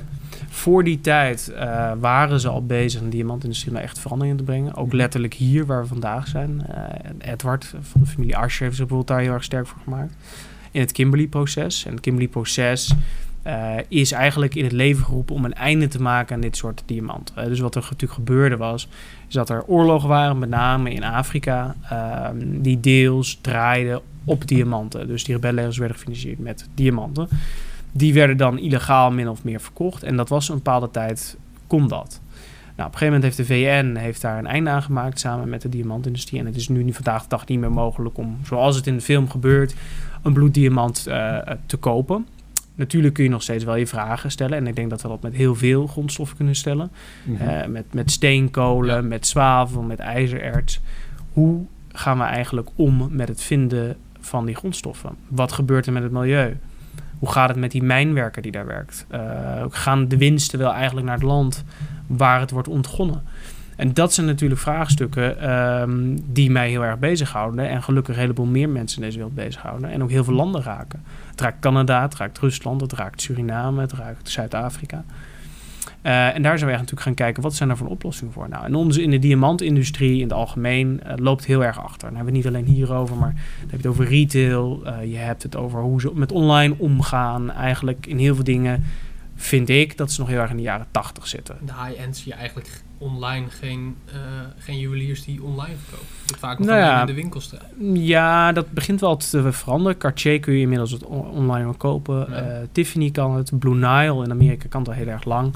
Blue Nile doet meer dan 500 miljoen dollar in diamantjuwelen online. We Online only, hè? dus gewoon groot van Coolblue. hebben het natuurlijk over de allergrootste. Ja, maar het is, het, is een, het is een klein gedeelte van de markt. En dat, dat heeft allereerst deels te maken met één, het moment van aankoop, de complexiteit. En dat toch de meeste mensen het willen passen en proberen. Maar dat heeft ook gewoon te maken, is dat natuurlijk de spelers die erachter zitten vrij oud zijn. eh, en, eh, of tenminste weinig innovativiteit op dat, eh, op dat gebied tonen. En dat het heel lastig is om toe te treden. Ja, vrij traditioneel. Ja. En wat maakt House of Eleanor dan anders dan die partij? In, hun, eh, in, de, in de steen, hè? echt concreet het product. Nou, ik denk wat het heel anders maakt, is dat wij op dat gebied geen verleden hebben. Wij hebben geen verleden in de traditionele kanalen. Eh, natuurlijk wel een retail, maar we hebben een hele andere approach. Dus als wij nadenken over de consument, dan ga ik niet dicteren, je moet tussen 10 en 6 komen, want dat is zodra, dat heb ik mijn winkeltje open. Nee, wij denken, oké, wat wil die consument vandaag? En Waar die- zit hij of zij? nou, waar zit hij? Maar wat wil die? Wil die tussen 10 en 6 komen? Of zegt hij, ik wil graag s'avonds komen? Of wil die graag dat ik naar hem of haar toe kom? En vaak heb je daar een perception, dus dat moet je testen. Maar wij vinden dat we daar moeten zijn eh, waar de consument wil hebben op haar of zijn tijdstip. En daar zijn we heel erg naartoe ontwikkelen. Dus dat is niet alleen online. Dat is dus even goed dat we naar mensen thuis gaan. Dat is even goed dat we evenementen organiseren. En even goed dat we bijvoorbeeld met een warenhuis samenwerken. Maar je gaat een hele nieuwe mix organiseren. Want nog steeds, hetzelfde geldt met auto's. Je kan online prima een auto uitzoeken. Maar uiteindelijk wil een proefrit maken. Dus die Ja. fysieke component, die heb je erin. En wij proberen eigenlijk die journey zo te maken... dat je ook die fysieke component hebt. En dat je, Mhm. dat je het kan aanraken, kan, kan voelen. En we hebben pas echt een paar klanten gehad... die echt 100% online iets kochten... en nooit ons hebben gezien en nooit hier zijn geweest. De meeste hebben toch allemaal wel online gestart... of fysiek gestart en fysiek geëindigd. Is altijd wel een componentje tussen. Mhm. En als we het dan hebben, hè, want ik had de reden dat ik de vraag een beetje stelde, want ik hoorde je net al man-made diamond, laboratory diamond, dat soort ehm, ehm, woorden noemen. Als ik denk als, eh, als, als buitenstaander naar de- en ik denk aan de diamantenmarkt, dan denk ik aan een berg die ze openhakken waar dan iets uitkomt en dat slijpje. ja. nee, maar eh, je- we lachen, maar dat is natuurlijk, dat, ik kan me voorstellen dat dat het beeld is wat, eh, wat er bij mensen eerst heel plat eh, geredeneerd. Maar dat doen jullie niet, begrijp ik. Nee, eh, het zit iets anders in elkaar. Ehm, wij hebben ook natuurlijke diamanten. Mhm. Eh, dus wij zeggen eigenlijk, wij maken niet de keuze voor de consument. De consument kan zelf een keuze maken. En ik denk dat het ook een beetje vergelijkbaar is met autorijden. Eh, of ze hybride willen rijden, elektrisch. Of, nou ja, laten we zeggen, een, Fossiel. een, een fossiele brand- brandstof willen Mhm. gebruiken motor. Ja, of ze een eh, Range Rover pakken of een... eh, Ja, Prius. maar, maar dan nog, hè, bij, bij Porsche, nou, waren jullie een tijdje geleden. nou, daar kun je een hybride natuurlijk ook mee inmiddels inmiddels krijgen. de volledig elektrische komt eraan, begreep ik. Nou, daarom. Ja. Ik heb een voorkeur. Ehm, hè, vanwege, de, vanwege het idee natuurlijk wat wij hebben om, om de omgeving. Maar het wil niet altijd zeggen dat natuurlijk product per se verkeerd is. Dus wat wij ook hebben is bij natuurlijke producten dat het heel erg traceable is. Je weet waar het vandaan komt, je weet Mhm. wat je koopt. We Er zit veel transparantie in eigenlijk in dat product. heel veel transparantie, ja, Ja. Op de manier hoe het is verkregen, eh, voor het milieu, maar ook de arbeidsomstandigheden. Al het goud wat we bijvoorbeeld gebruiken komt uit één mijn in Peru. Dat is een fairtrade mijn. Waar ook de opbrengst naar de gemeenschap te gaan. Het wordt weer terug geïnvesteerd in scholen en in medicatie. ehm, en gaat niet naar een groot mijnbouwbedrijf. Niet per se zeggen dat dat ook slecht is. Maar daarmee ben je wel bezig met, met een bepaald bewustzijn. En niet omdat je dat uit marketingoverwegingen doet. Maar ik vind dat je in 2015, 2016... heb je als gewoon ondernemer de keus om het beter te doen dan de generatie voor je, zonder dat je gevestigd belang hebt. Hè. Dus als je gevestigd belang hebt, is het lastiger. Dat hebben we niet. Dus wij kunnen gewoon met een clean sheet starten. Mhm. Nou, dat doen we dus ook bij Diamant. Dus enerzijds hebben we natuurlijk, en dat hebben we transparanter, en we weten waar het vandaan komt, om te zorgen dat we dat Mhm. ook kunnen garanderen. En aan de andere kant hebben we laboratory created diamanten. En dat is eigenlijk een diamant die chemisch, optisch, fysisch helemaal hetzelfde is. Maar niet meer uit de mijn komt, maar door de mens gemaakt wordt. En de reden waarom het überhaupt al interessant is, uh, is omdat op dit moment er ongeveer 48 mijnen operationeel zijn wereldwijd. Het aantal neemt af. De mijnen raken relatief uitgeput. Er zijn meer plekken waar je het kan vinden. Maar het hele probleem daarmee is dat het niet economisch rendabel is om daar uit te krijgen. Bijvoorbeeld een stuk van oceanen zijn daar voorbeelden van we zien dat de vraag toeneemt, zeker op middellange termijn. Mhm. Dus uh, nieuwe economieën, Rusland is natuurlijk een voorbeeld, maar denk aan China, denk aan Brazilië, die beginnen steeds meer van dit soort producten te consumeren. Dus er begint een heel erg een verschuiving plaats te vinden, namelijk er is meer vraag dan aanbod. En hoe ga je dat dan in, invullen? Nou, een gedeelte daarvan denken wij dat dat gaat zijn door laboratory created diamant. Waarom? A, je weet de oorsprong. B, je hoeft dus niet tonnen uh, grond en gesteente weg te hakken om een diamant te vinden, althans een ruwe diamant, en dan moet je nog slijpen. Ehm, je weet de omstandigheden ervan. Het is 30 tot 40 procent goedkoper vandaag de dag. Uh, en dezelfde kwaliteitsrange. nou, dat is behoorlijk. Voor gekleurde diamanten is een veelvoud. Dus een gekleurde diamant kan soms wel 250.000, 300.000 euro kosten. Die kunnen wij aanbieden bijvoorbeeld voor 8000 euro. Maar dat, dat is een bizar verschil. Dat is een bizar verschil. Dus wat krijg je? Het is nog steeds een luxe product. Hè? Bij 8000 euro hebben we het niet over goedkoop.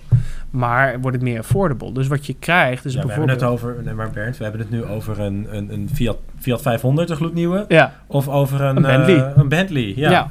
Dat is wel het verschil. Dat is het verschil. Ja, maar nou en is het leuke een is... Fiat 500 wellicht. Ja. En een, maar ik rij niet in een Bentley. Nee, maar nu komt de grootste grap. Jouw buurman heeft dus die Bentley gekocht.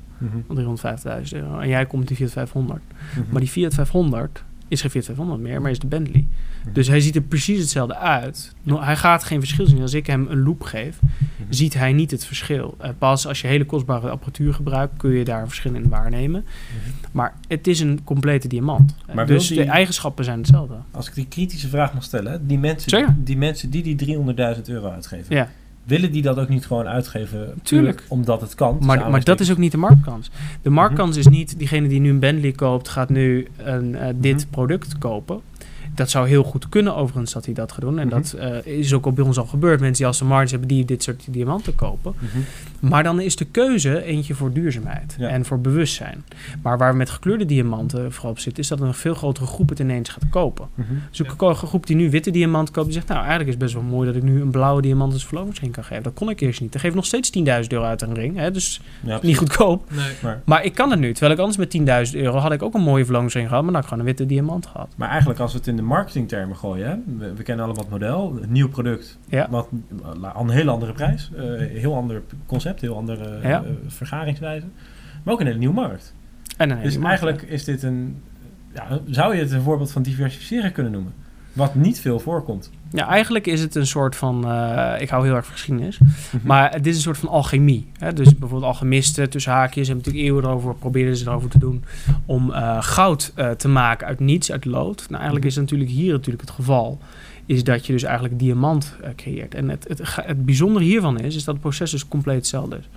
Dus je gebruikt 2,5 miljoen kilo druk. Je gebruikt puur carbon, dus pure koolstof. Je gebruikt 500 graden Celsius en in 7 dagen tijd kun je dan een diamant creëren. Nou is dat heel erg lastig. Hè? Dus als jij en ik morgen uh, zo'n machine die trouwens ook extreem kostbaar zijn opstellen, mhm. gaan we daar niks uit krijgen wat überhaupt ooit in een juweel gaat eindigen. Dus die afstelling, daar zijn, is een bepaalde groep wetenschappers die dat kan. Mhm. En het is heel erg lastig. Veel gaan er kapot in, in het proces. En het is nu nog 1% van de markt, ongeveer nog zelfs minder. En 99% is natuurlijk. Dus het is wel lastig. Je moet ze nog steeds slijpen. Dus het ambacht is nog steeds nodig. Dus het is niet dat ik morgen op een knop druk met iemand naast mij. En dan, hebben we een bakje prachtige diamanten. En dan, dan, gaan we aan de slag. Het is wel een heel complex proces. En waar je het misschien een beetje mee kan vergelijken is um, bijvoorbeeld met bloemen. Hè, bijvoorbeeld bloemen hebben natuurlijk altijd natuur gegroeid. Maar de Nederlanders zijn op een gegeven moment in het Westland... zijn ze rozen gaan kweken en exporteren ze over de wereld... in een superieure kwaliteit. Mhm. Dat begin je hier ook te zien. Uh, met gekleurde diamanten is het ook wel een mooi voorbeeld. Als je natuurgekleurde diamant vindt... Nou, die zijn zo kostbaar dat al zijn ze niet de mooiste kwaliteit... dat je eigenlijk op de markt brengt. En vaak zit in gedeel, één gedeelte van de steen voornamelijk de kleur. Dus als je de facetten, de vlakjes aanbrengt, dan gaat heel mooi de kleur zo door die diamant heen. Mhm. Maar bij een uh, diamant die niet door de natuur is gemaakt, maar door de mens, is die kleur veel egaler. Dus je kan zelfs soms zelfs stellen dat die zelfs wel mooier is dan in de natuur. Maar wat ik me dan afvraag, we hebben het over de prijs gehad. Het Ja. is 30 tot 40 procent goedkoper. Of Dan een- 8 tot vij- 80 keer. Ja. In het geval van de gekleurde... Ja. eh, Maar variant. ik begreep ook dat dit rond 2020 de natuurlijke diamant sources op zijn. Ja. Wat gebeurt er daarna met die prijs? Maar Blijft wat- die nog steeds? Voordat je die vraag stelt, wil ik eigenlijk nog één... Want je zei het net heel snel, maar 99% van de huidige markt is natuur. Natuurlijk. Ja, ja. En als dan met Lorenzo zijn opmerking 2020 zijn ze er niet meer. nou, Sta dat je is dan natuurlijk niet aan dat de vooravond van iets heel erg dat, dat vermoeden wij wel. Waarom denk je dat we hier zijn? Ja. Maar, en dat bestaat uit heel veel dingen. Dus het is niet alleen prijs, het is niet alleen beschikbaarheid. Daar is duurzaamheid is een hele Mhm. belangrijke in.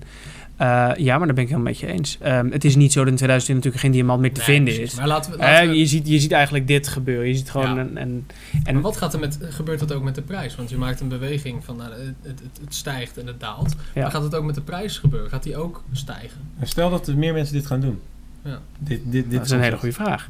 Eh, nou, alle, allereerst, natuurlijk op het moment dat er meer schaarste optreedt in de markt, dan verwacht je dat natuurlijk product duurder wordt. Hè? Dat is eigenlijk altijd zo Ja. geweest. Maar inmiddels begint het bij olie, zien we een ander omgekeerd scenario zich te, voltrekken. Bij olie, we dachten ook allemaal dat het een stuk duurder werd omdat het opraakte. Maar nu, omdat we beginnen over te schakelen op andere bronnen, is die olieprijs valt eigenlijk op dit moment wel mee. Het is veel complexere materie, maar het is wel een vergelijking. Eh, bij dit product is dat natuurlijk ook. Kijk, het is natuurlijk heel lastig voorspellen over 50 jaar wat de rol van diamant in de maatschappij is. Maar als die dezelfde is als vandaag, ja, dan heb je natuurlijk enorme tekorten. Maar vergis je ook niet, op het moment dat je echt tekort gaat krijgen, kijk, deze hele industrie is gewend aan jaarlijks nieuwe diamant produceren. Want daar verdienen ze geld mee.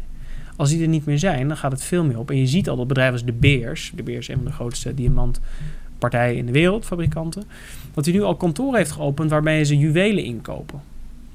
Hè, dus je kan tweedehands juwelen Ja. aan ze verkopen en die gaan, gaan ze eigenlijk weer gebruiken. Of ze dan vintage verkopen of de stenen eruit halen. Dus je zal ook veel meer recycling gaan zien van de diamanten die nu al zijn. Maar dat is nu minder interessant, want hij haalt natuurlijk minder marge uit. En dat gaat ook Ja. gebeuren. Dus je zal recycling zien, je zal een andere consumententrend zien, maar waarschijnlijk ook veel meer laboratory created. Maar je, Ook zegt, als die schaarste niet zou toenemen. maar je zegt nu recycling, maar dat zou betekenen dat mensen hun oude objecten inleveren om nieuwe objecten te maken. Gebeurt nu ook. Hè? Ja. We- ik heb ook mensen, hebben we hier ook gehad, die bij wijze van spreken een erfstuk krijgen.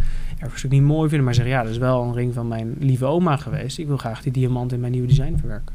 En aangezien natuurlijk een diamant een product is wat natuurlijk extreem lang kan meegaan en heel erg hard is, ja, kun je dat prima in een nieuw design verwerken. Ja. Ook een vorm van duurzaamheid, maar ik zie wel Mhm. voor dat dat gaat gebeuren. Ja. Ja, duidelijk.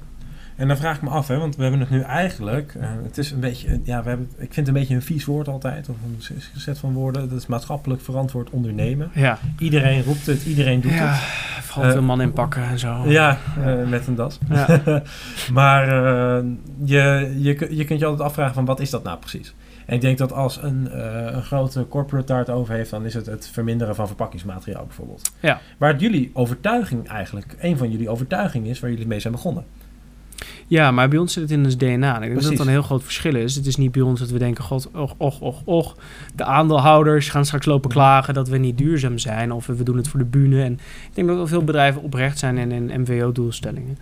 Maar wij, hebben, wij noemen ze ook geen MWO-doelstellingen. Wij vinden gewoon dat we bij elke stap die we maken... dat die zo goed mogelijk moet zijn als het nu kan. Of dat we kunnen organiseren. En elke dag leer je daar weer een ding in bij die beter kunnen... En die je nog niet wist, nou, en dat, dat doen we. En wij dat vinden dat dat gewoon onderdeel is van ons DNA. Dus eh, als wij verpakkingsmaterialen maken, nou, dan hebben wij bijvoorbeeld ook een optie om dat te doen op een plek waar ik niet weet wat de arbeidsomstandigheden zijn, waar ik niet weet wat de, grond, de, de basismaterialen zijn. Nou, inmiddels maken we dat in de straat met eh, recycled MDF. En het ziet er prachtig uit. Dus het is ook nog eens een lokale economie die je helpt. Eh, er wordt gerecycled. We weten precies hoe het wordt gedaan. Ja, dat vind ik voorbeelden van hoe wij dat aanpakken. En eh, hoe wij dat op een toch duurzame wijze doen. Zonder dat we doorslaan en alleen met duurzaamheid bezig zijn. Want laten we Ja. alsjeblieft heel eerlijk wezen. Als we allemaal heel duurzaam gaan wezen... moeten we ook geen Tesla kopen. Moeten we ook geen juwelen kopen. Moet gewoon Moet- lopen, hè? Moeten we ook gaan lopen. Ja. moeten we niet, helemaal niet zoveel kleren in onze kledingkast willen hebben. Niet elk jaar een nieuwe smartphone. En het gekke is dat ook die activist elke keer een nieuwe smartphone heeft. Dus Ja, weet je, als we echt eerlijk zijn, moeten we eens in de spiegel kijken met elkaar. En dan vooral ons Mhm. consumentengedrag aanpassen. Absoluut. Het mooie is wel met een juweel. Ik weet niet hoeveel producten jullie in jullie huis hebben liggen. Die 40 tot 50 jaar meegaan.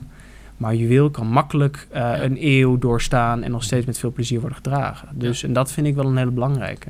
Dan ga je met de auto over het algemeen niet redden, tenzij het een oldtimer nee, nee, dat klopt. Maar jullie, jullie eh, drukken wel een stempel zo op de markt zoals die nu is. Ehm, en jullie forceren daar min of meer ook de markt mee om eh, ehm, ook mee te gaan. Nee, je nemen. challenged eigenlijk. Ja, Je ja, challenged, bewust. eh, Dus dat, is, dat, is, dat is natuurlijk ook heel interessant. Gezien in, in die markt. Om, om- jullie jullie eh, verplichten hun ook om mee te gaan of te innoveren Mhm. eh, in een traditionele markt. Nou, verplicht is in ieder geval om erover na te denken. En, eh, en uiteindelijk voelen zij dat nog natuurlijk niet heel erg. Hè. We zijn natuurlijk nog steeds een kleine start-up in Amsterdam.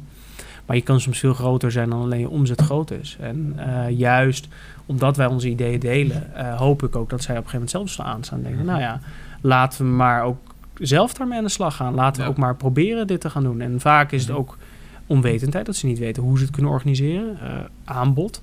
Want een paar jaar geleden kon je wel zeggen als groot merk... ja, ik wil morgen Fairtrade goud alleen maar hebben. Maar dat, dat krijg je niet zo makkelijk bij ons voor elkaar. Daar ben je jaren mee bezig. Want je moet met aan, aan mijnbouw werken. Er moeten grote investeringen worden gedaan. Dus die, het is makkelijk om een start-up te implementeren. Maar wij willen graag daar nou ja, het lampje zijn in de duisternis. Ja, en dat vind ik wel interessant, want er zullen ook nadelen aan zitten. Aan Ja, die tuurlijk. werkwijze. Er zitten heel veel nadelen aan. Zeker in het begin. Je moet alles zelf uitvinden. Dus er is niet een zeg maar, roadmap die je kan nemen en dat is het dan en dat gebruik je.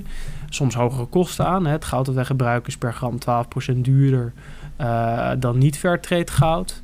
Ehm, je hebt te maken met tegenkrachten in de Bizar markt. eigenlijk hoor. Eh, Ja, ik vind het ook bizar. Maar, bizar. maar dat, dat extra, dat, omdat het duurder is, kijk, dat geld gaat weer terug aan betere lonen. Hè, dus, en eh, daar is een hele discussie en industrie over geweest. We hebben echt mensen gehad die zeiden, jullie zijn gek dat je goud gaat doen. Want ja, we geloven er wel in overigens hoor, maar geen enkele consument gaat er meer voor betalen. We hebben daar allerlei focusgroeps over gedaan. En dat doen we ook meer dingen, maar ook voor dit. Mhm. Mensen zijn heel erg bereid 50 euro meer te betalen voor een ring eh, als het Fairtrade goud is. Maar ik draai hem dan om. Al zouden ze het niet willen, dan ga ik liever 50 euro minder marge maken. En dan heb ik een eerlijke ring. Dan dat ik een niet eerlijke ring heb waar ik 50 euro meer winst uit haal. Omdat de consument het verschil niet wil betalen. Ja, je hebt En ik denk dat een denkwijze is. De Ja, ik denk dat dat een hele belangrijke is. Die, die overtuiging van waar sta je voor als mens? En waar, waarvoor wil je handen in het vuur steken? Mhm. Wat wil jij je kinderen achterlaten? Wat wil je aan je medewerkers meegeven? De tegenstelling die we net hadden. Een eerlijke prijs voor de boer. Ja, of voor die Of een consument. goede prijs voor je consument. En Ja. de- ik wil eigenlijk een andere tegenstelling eh En als, je, en als je eerlijke prijs hebt voor de boer en je gaat het dan uitleggen aan de consument en je doet het op een goede wijze, dan vindt hij, vindt hij het ook uiteindelijk een goede Ja, prijs. ik wilde inderdaad vragen, we hadden net ook de tegenstelling waarde genereren of eh, geld verdienen. Ja, Of goede, de- dat, is de, dat is denk ik de ja, dat vraag. het wel het belangrijkste is. Ja. Maar wa- waarom zou je als consument eh, bijvoorbeeld een fairtrade ring willen? Ten opzichte van een niet fairtrade ring. Even, Ja. even, de, even prijs, eh zeg dat de prijs eh, 12% verschilt. Even, ja, maar op, is op goud. Hè? Dus op, het, ga- op goud. goud is natuurlijk maar onderdeel natuurlijk van, van, Precies. van een ring.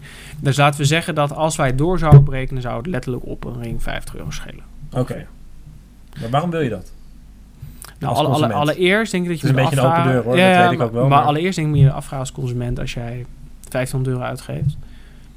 Of je dan wegloopt voor 1450 of 1550 euro. Dat zit het zo dicht in dezelfde prijsrange dat wij merken dat dat eigenlijk al niet meer uitmaakt. Kijk, Mhm. voor de budgetkoper wel, maar die wil een ring van 900 euro. Dus ze komen überhaupt al niet mee in de buurt. Want ja, we gaan het ook nog eens in Nederland maken. Hè, dus dat, dat gaat dan niet. Mhm. Ja. Maar de reden waarom het belangrijk voor consumenten is, is allereerst een stukje eh, gevoel dat ze zich schuldig voelen over hun consumentengedrag. Ik denk dat dat belangrijk is. Het tweede is dat ze daadwerkelijk, ja, je kan wel praten over verandering, maar de verandering ben je zelf. En als je echt anders gaat consumeren als mensen, doe je niet alleen, maar je buurman doet dat, een heel land doet dat, dat je echt verandering tot stand kan brengen. En dat steeds meer mensen het gevoel hebben dat zij zelf die verandering kunnen zijn. Nou, kijk naar ons internettijdperk. Een meisje met een hele goede Instagram-account, met een hele sterke boodschap, kan daadwerkelijk echt iets veranderen. De Nou, influencer. hè, de- ja, het is onwijs powerful. Wat dacht je Mhm. van het Portugese jongetje wat die Franse supporter troost? Het is ja. één kind die toch een bepaald gevoel eh, geeft en wat, wat een impact heeft. Dus dat is een Ja. belangrijke. En uiteindelijk moet jij je afvragen, als ik aan iemand, eh, of, of jij geeft aan iemand, een prachtige verlovingsring geef. Mhm. En die draag je met trots elke dag. En je weet niet zeker of de omstandigheden waarin die ring tot stand is gekomen wel de juiste zijn. Dat er misschien wel mensen hebben geleden. Hoe kun je dan een symbool van liefde aan een ander geven? En elke dag naar kijken. En elke ja. dag naar kijken. En vroeger wisten we dat niet. Hè? Vroeger wisten we het niet. Kwamen we niet in dat soort landen. Of waren wij, maar hadden we die informatie niet tot onze beschikking. Minder bewust van ook. Minder bewust van ook. Minder alternatieven. Hè? Dus Ja. twintig jaar geleden, ja, hoe ging je dat dan doen? Ging je dan zelf goud zoeken in Papua Nieuw-Guinea? Ja, bedoel, maar Ja, dat, is, nee, dat, is, ja. dat is letterlijk natuurlijk wel het geval. Nu hebben wij een andere optie. We zijn meer bewust. Ja, da- ja dan moet je denk ik je ogen openen.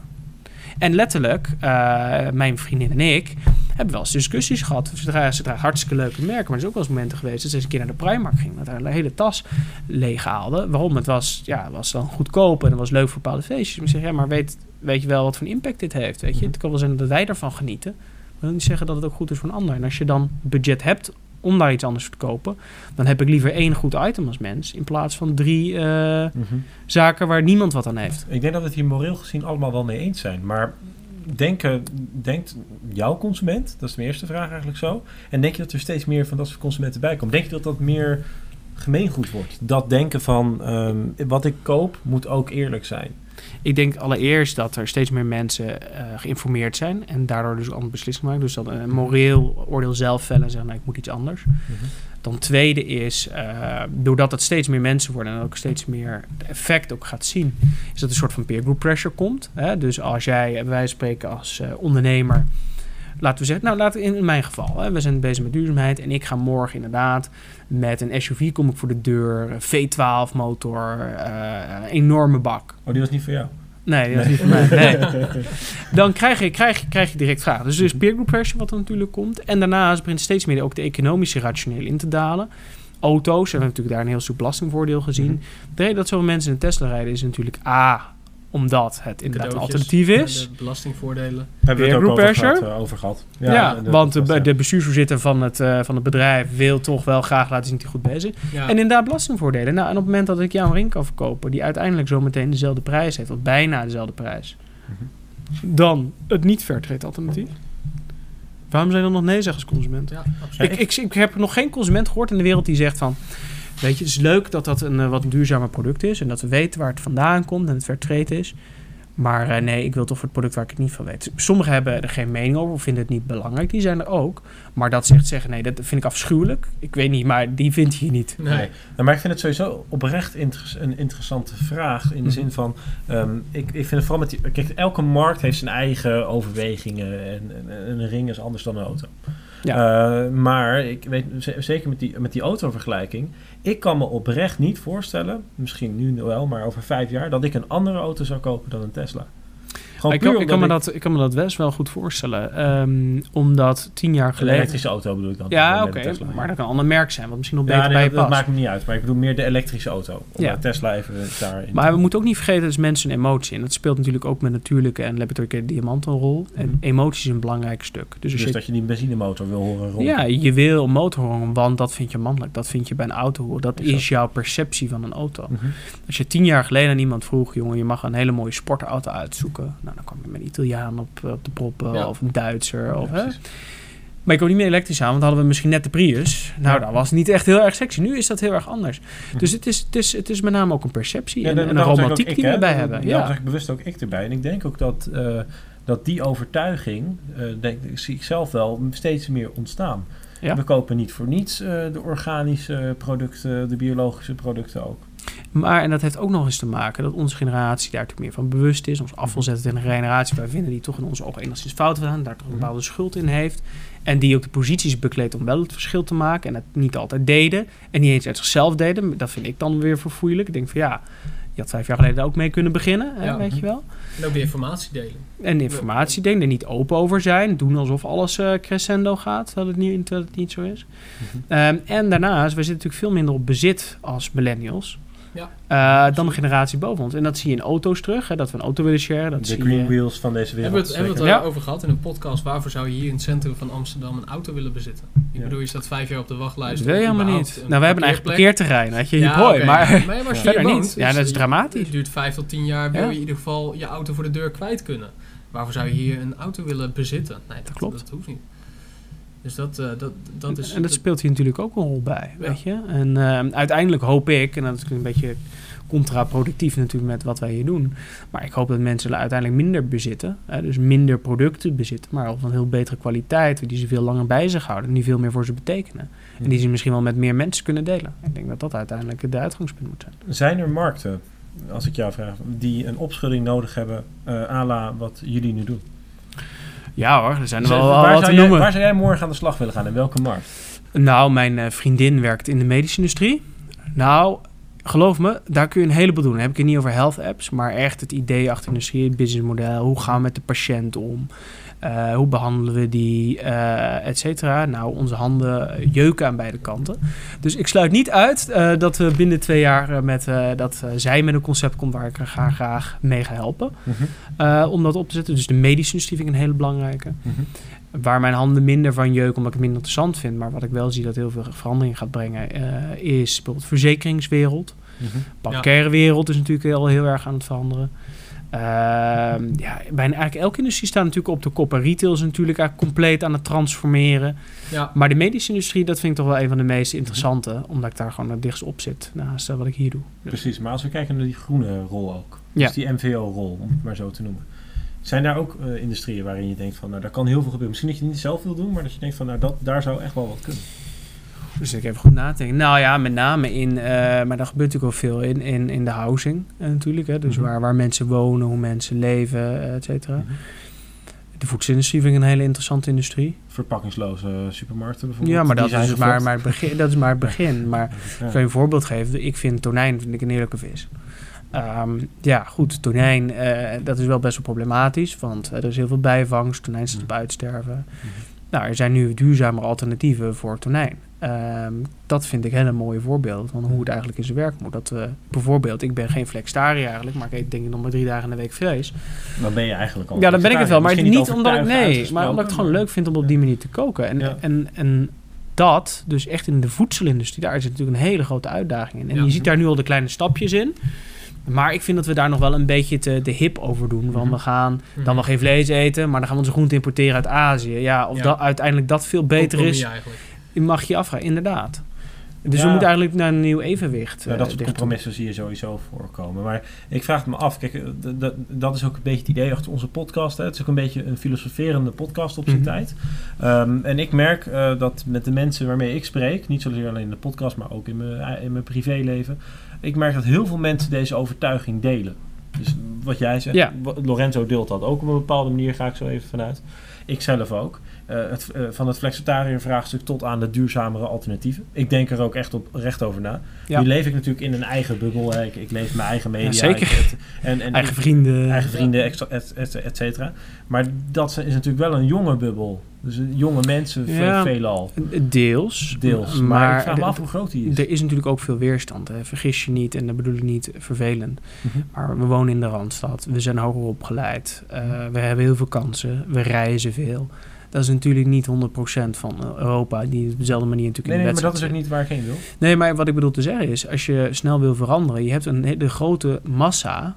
En de massa is natuurlijk ook geen massa, het heeft ook allemaal unieke kenmerken. Maar is natuurlijk veel minder open voor verandering dan, dan wij denken. Mm -hmm. En dat zie je natuurlijk ook in politieke vraagstukken. Dat, dat natuurlijk de brexit is een prachtig voorbeeld van. Mm-hmm. Is, hè, er is natuurlijk nog heel veel weerstand. En wij kunnen natuurlijk met z'n allen hier in Amsterdam gezellig met z'n allen duurzaam gaan eten. Mm-hmm. Maar als vervolgens de rest van het land dat minder doet en mm-hmm. andere landen al helemaal niet, ja, dan zijn we natuurlijk een speld in een hooiberg. Maar we zitten natuurlijk ook midden in een uh, uh, zogenaamde paradigm collision, oftewel waar twee werelden samenkomen. En dat je gewoon heel veel uh, mensen die in extremis het andere willen doen. Ja. En de anderen juist heel erg af uh, zeggen: nee, wij willen heel erg blijven bij wat we al doen. Dus bijvoorbeeld vlees eten. Weet je. Ja. En boos worden als dat niet meer ja, kan. Maar dat is die collision. Het Ja. boos worden op elkaar. Ja. Jij snapt niet hoe kun je dat nou niet doen. En, en de ander denkt weer: ja, ik ga echt niet mijn leven aanpassen. Nee, wat een heel goed voorbeeld is, ik kom natuurlijk uit een, uh, plattelandsgebied. En ik had op mijn achttiende verjaardag geen rijbewijs. Uh, allereerst omdat ik ja, in een grote stad als Rotterdam woon. Ja, wat moet ik daar met een auto, weet je wel? De Mhm. eerste vier, vijf jaar heb ik daar na mijn achttiende heerlijk rondgereden met het OV. En dat was allemaal prima. Mhm. Maar uh, als je nu weer, we hadden laatst vrij zelffeest afgelopen zaterdag in Groningen. En mijn vriendin en ik delen een auto. Hij is eigenlijk haar auto, die ik ook gebruik. is prima, geen enkel probleem mee. Maar als ik dat in een, in een laten we zeggen, wat ruraler gebied vertel... dan denk ik dat ik gek ben geworden. Ja, dat je geen eigen Ja. auto hebt. Ja, dat ik geen eigen... Maar hé, hey, wacht, wacht even, je hebt een eigen bedrijf, je zit in Welen, uh, je bent een man. Uh, Mhm. wat, wat klopt er niet aan het plaatje? Dus die, die perceptie en hoe je met dit soort dingen omgaat... is heel erg gebonden aan je sociaal-economische Terwijl groep. dat eigenlijk maar Ja, tientallen die kilometers van elkaar af is. Ja? Maar tientallen Mhm. kilometers van Ja. elkaar af is. Ja. En dat is natuurlijk, hoe ga je die verandering tot stand brengen? En ik, wat, wat uiteindelijk ik denk het punt hierin is... is dat we met z'n allen natuurlijk willen uh, dat die transitie heel snel gaat. Maar die transitie gaat nog wel even duren. Mhm. En sommige dingen sneller dan wij denken, waarschijnlijk. Mhm. Ja. Eh, ik denk dat bijvoorbeeld e-health veel harder gaat dan dat we met z'n allen denken. Maar echt het gezondsysteem erachter veranderen met de verzekeraars en de ziekenhuizen en de specialisten die werken, dat gaat natuurlijk veel langer duren. Mensen zijn opgeleid in een bepaalde manier, het is allemaal op een bepaalde manier gefinancierd, hebben allemaal investeringstijdlijnen. Ja, dat gaat jaren duren. Ja, mooi, eh, mooi om af te sluiten, toch? Mhm. Eh, we gaan hem een beetje afronden. Mhm. Ehm, nou, we hebben het natuurlijk gehad over, eh, over House of Eleanor. Ehm wil je nog iets kwijt? Dat je zegt van, nou ja, ik heb een mooie toekomstvisie, want het is nou eenmaal de Wereld van Morgen podcast. We zijn natuurlijk al een beetje gefilosoferen over de Wereld van Morgen en andere markten. Maar je zegt van, nou, dit wil ik nog wel kwijt aan de luisteraars. Nou, wat ik kwijt van de luisteraars is denk dat we met z'n allen niet moeten wachten of eh, moeten, per se moeten demonstreren als we ergens het niet mee eens zijn, maar dat we gewoon zelf de verandering moeten brengen. En dat kun je heel klein bedenken en dan kijken of het werkt en testen. En als het werkt, moet je dat denk ik opschalen. En ik denk dat onze generatie het vooral niet moet hebben van de demonstraties, maar het moet hebben van zelf het verschil gaan bouwen. En laten zien aan de wereld dat het anders kan. En ik denk dat ik dat wil meegeven. Wacht niet te lang. Het is leuk om mooi, mooie corporate te werken, maar ga gewoon in je twintig jaar, ga testen. Ga kijken welke problemen er zijn en hoe je die op een creatieve wijze kan oplossen. Want daar hebben we met z'n allen veel meer aan dan dat we onze creativiteit eh, eigenlijk zitten te laten verstoffen. Ehm, en daar hebben, hebben we helemaal niks aan. Dat zou ik echt willen meegeven. Wees zelf de verandering. En eh, ga anderen helpen eh, om dat ook tot stand te brengen. Nou, mooi afsluiten, toch, Nick? Mhm. Ja, dat denk ik wel. En eh, ik denk dat we daarmee ook de podcast kunnen, redelijk wel kunnen afronden. Eh, willen we allereerst eh, uiteraard eh, jou bedanken en ook het hele team van House of Eleanor.